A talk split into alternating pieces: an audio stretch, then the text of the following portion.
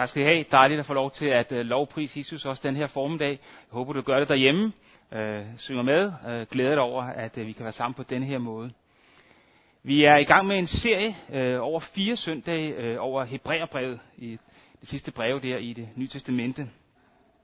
Og i mailen fra, fra kirkens kontor, som kommer ud hver torsdag, og det er der altså en lille reklame, at hvis du ikke får denne her mail, som kommer ud hver torsdag, så kan du skrive til kontor snabel-a højneskirken punktum d k med O E og A E, kontor snabel-a højneskirken punktum d k, og sige, at du gerne vil have den. Så får du den hver torsdag, når den bliver sendt ud.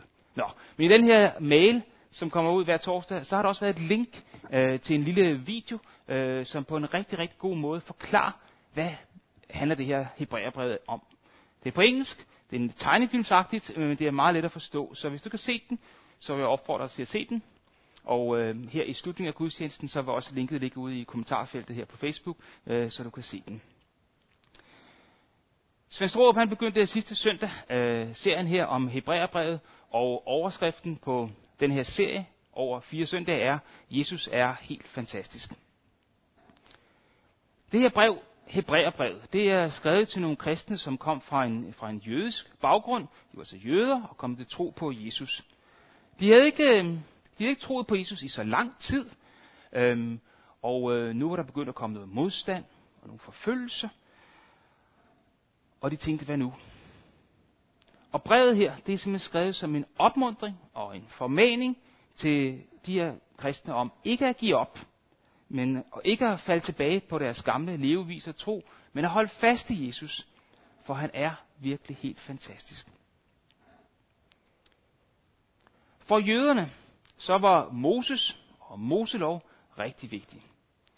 Og sådan helt centralt i deres gudstyrkelse, så var der templet, som var i Jerusalem. Og der var en masse regler, og en masse ceremonier, og en hel masse ofringer.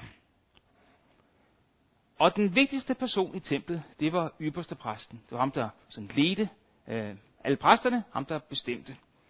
Øh, og en gang om året, så skulle den her ypperstepræst gå ind i det allerhelligste i templet, hvor ingen andre øh, måtte komme ind. En gang om året skulle han gøre det. I det første tempel, som var bygget, øh, der havde pagtens ark været herinde i det allerhelligste. Det var så blevet revet ned og blevet. Så havde de bygget et nyt tempel, og øh, der var der bare sådan en, en, ligesom en, en forhøjning i gulvet, hvor pagtens ark havde været. Og så når ypperstepræsten på den her en speciel dag om året, forsoningsdagen, Jom Kippur, øh, kalder jøderne det, så gik ind i det allerhelligste. Så var det med blod fra offerdyr, for at søge tilgivelse og forsoning for folken. Og hvordan det præcis skulle foregå, det er der instrukser om i det gamle testamente. Og jeg ved ikke, hvordan du har det, når du læser øh, det her med de her ofringer, og hvordan det skulle foregå, og hvad der skete der i templet. Øhm Jeg synes nogle gange, det er lidt svært at relatere til. Og synes på en måde, det er, det er lidt fremmed og, og i hvert fald langt væk fra, fra min hverdag. Men øh, hvis vi lige prøver at zoome en lille smule ud og se det i et lidt større perspektiv end lige herfra i dag i Danmark i tyve enogtyve, øh, så er ofringer sådan, på en eller anden måde øh, ret gennemgående i rigtig mange religioner. Hinduerne ude i Indien, de ofrer til en hel masse forskellige guder. Og buddhisterne i Kina og andre steder, de har ofre til deres forfædre. Og muslimerne på den store øh, højtid, de har, offerhøjtiden, der, det som de gør i praksis, det er at ofre dyr for deres afdøde familiemedlemmer. Og tilbage i tiden her i Danmark, så havde vi jo vikingerne. De ofrede også. Nogle gange der er mennesker, der blev slået ihjel, for at gøre guderne tilfredse, eller få velsignelse. Men øh, vi har jo ikke ofringer i dag. Men der kan alligevel ligge sådan lidt en øh, offertanke, måske uudtalt, som grundholdning bag den her karma-tanke, som mange i Danmark lever efter, hvor man får igen sådan både positivt og negativt efter, hvad man har gjort. Eller i små ting, som hvis, øhm, hvis Kræftens Bekæmpelse ringer på døren for at samle ind. Giver jeg så af et sådan helt oprigtigt hjerte? Eller er der et eller andet sted sådan lidt et underliggende håb om, at, at så bliver jeg måske ikke ramt af kræft? Eller hvis jeg kører i bilen i, i, i tæt kørsel, og så holder tilbage, og den anden en kommer ind foran mig og er rigtig venlig, er der så en lille tanke om, at så kan det være, at andre også giver plads til mig på et andet tidspunkt, så jeg har brug for at komme frem. Eller i en relation, at, at jeg offrer noget, fordi jeg håber, at den, den anden også vil give mig noget tilbage igen. Jeg giver noget for at få noget. Og det er, hvad ofringer i det, hele, i det store hele går ud på. For jøderne, så ofrede de for at få tilgivelse for synd. Og her havde ham her, ypperstepræsten, en meget vigtig og særlig rolle. Og nu skal vi læse teksten fra øh, Hebræerbrevet i dag, og det er fra kapitel fire, den sidste del af kapitel fire, og så de første ti vers i kapitel fem. Og der står sådan her. Da vi nu har en stor ypperstepræst, som er steget op igennem himlene, Jesus, Guds søn, så lad os holde fast ved den bekendelse. For vi har ikke en ypperstepræst, der ikke kan have medfølelse med vores skrøbeligheder, men en, der er blevet fristet i alle ting, ligesom vi, dog uden synd. Lad os altså med frimodighed træde frem for nådens trone, for at vi kan få barmhjertighed og finde noget til hjælp i rette tid. For enhver ypperstepræst, som tages blandt mennesker, indsættes til på menneskers vegne og gør tjeneste for Gud ved at frembringe gaver og slagtoffer for deres synder.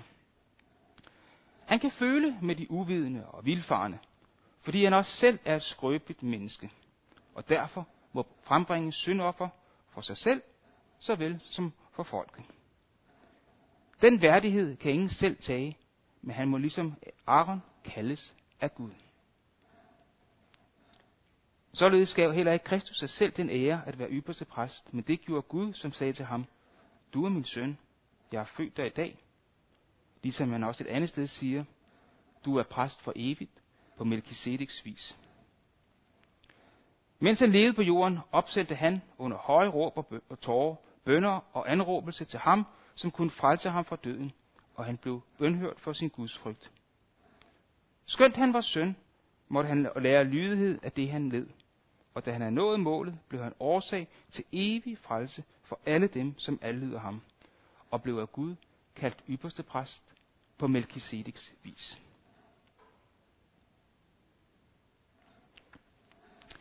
Jesus bliver kaldt en ypperstepræst, endda en stor ypperstepræst.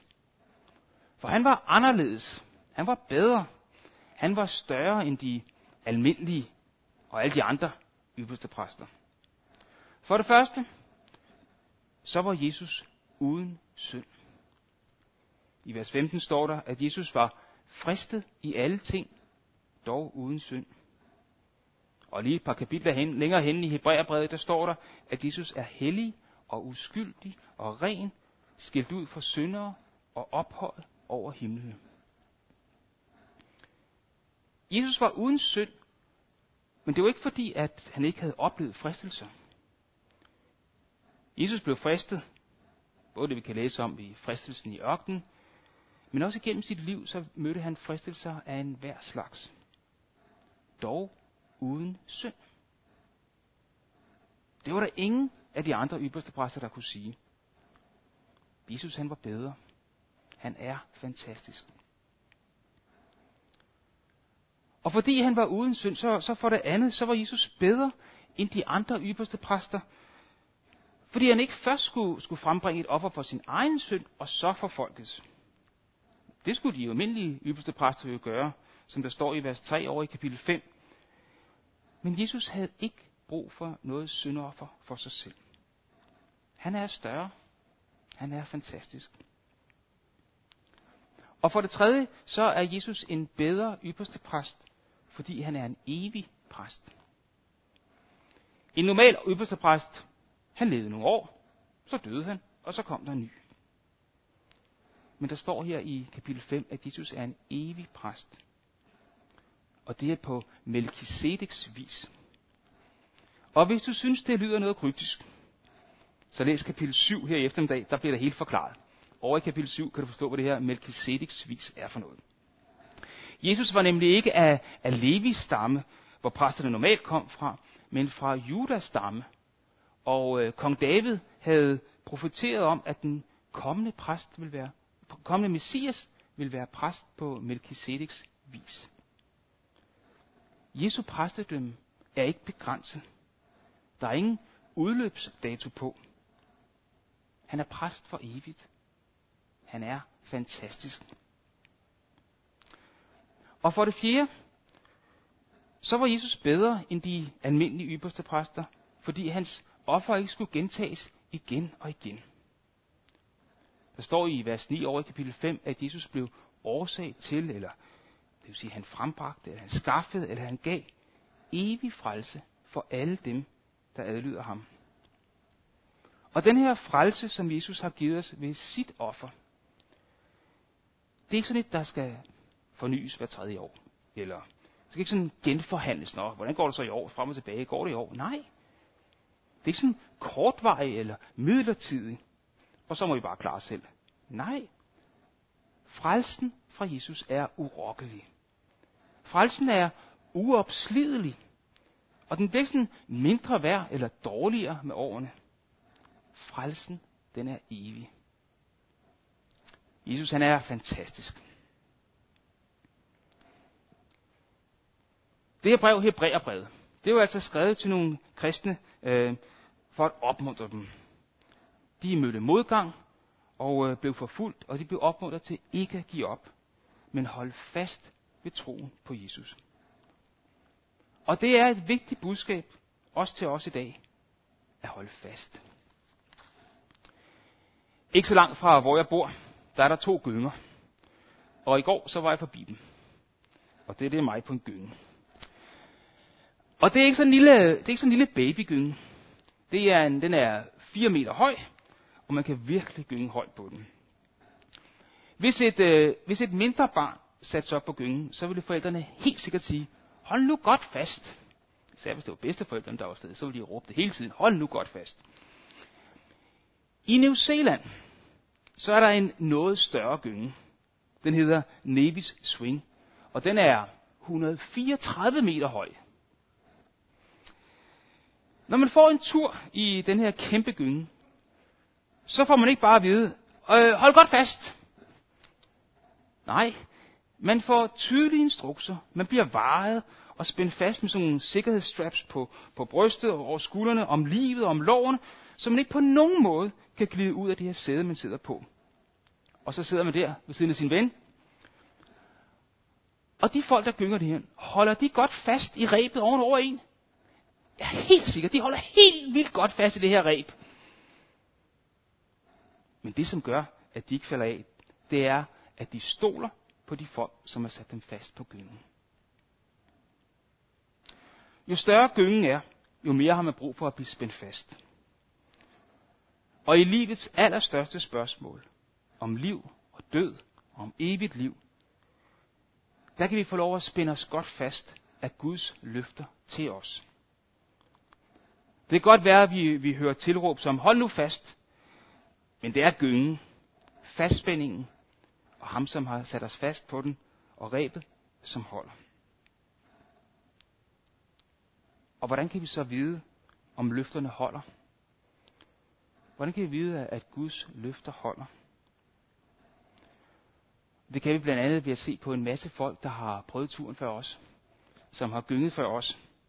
Over i kapitel elleve i Hebræerbrevet, der er der en hel liste af folk, der har taget turen før os, og siger, det holder. Men det kan være, at vi har brug for at blive opmuntret til at holde fast ved troen på Jesus. Igennem hele brevet, så siger forfatteren til brevet, øh, til, til læserne, og det er også sagt til os i dag, hold fast. Lad være med at give slip på Jesus. Lad være med at glide væk. Det, du har i Kristus, er så meget bedre end noget som helst andet, du har haft tidligere. Og det kan være, at der er nogen af os i dag, som har brug for at høre netop de ord. Hold fast. Det kan være, at du er fristet til at glide væk fra Kristus. Måske er du allerede på en glidebane væk fra ham. Måske synes du, der er ikke meget liv i det her kristne liv. at øh, det her kristne liv, det får du i hvert fald ikke meget ud af mere. Det kan også være, at der er områder af livet, hvor fristelser bare synes at være for svære.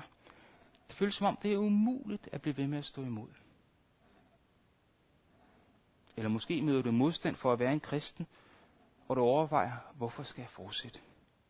Hvorfor skal jeg fortsætte, når folk omkring mig, måske det på arbejdet, måske det derhjemme, bliver ved med at hakke på mig? Det er bare for meget. Da Jesus på et tidspunkt havde talt og undervist, så var der mange, der forlod ham, og han spurgte sine disciple, vil I også gå jeres vej? Og så svarede Peter, Herre, hvem skal vi gå til? Du har det evige livs ord. Hold fast i Jesus. Han er til at stole på. Også når afgrunden foran os ser meget, meget dyb ud. Hans løfter, de holder. Og han er både det evige livs ord, og han giver os evig frelse.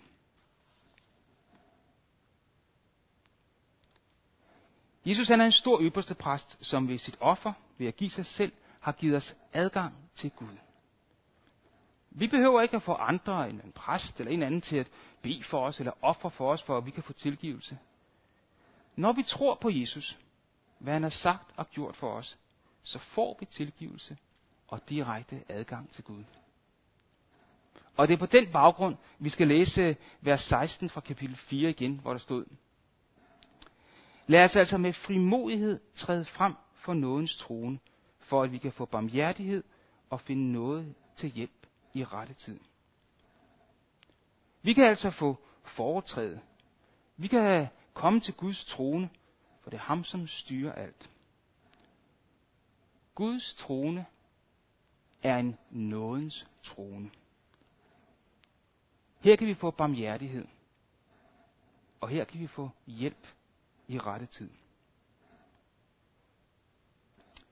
Vi kan både komme til Gud alene, og det er super, vi gør det, og vi kan komme til ham sammen, når han hører os.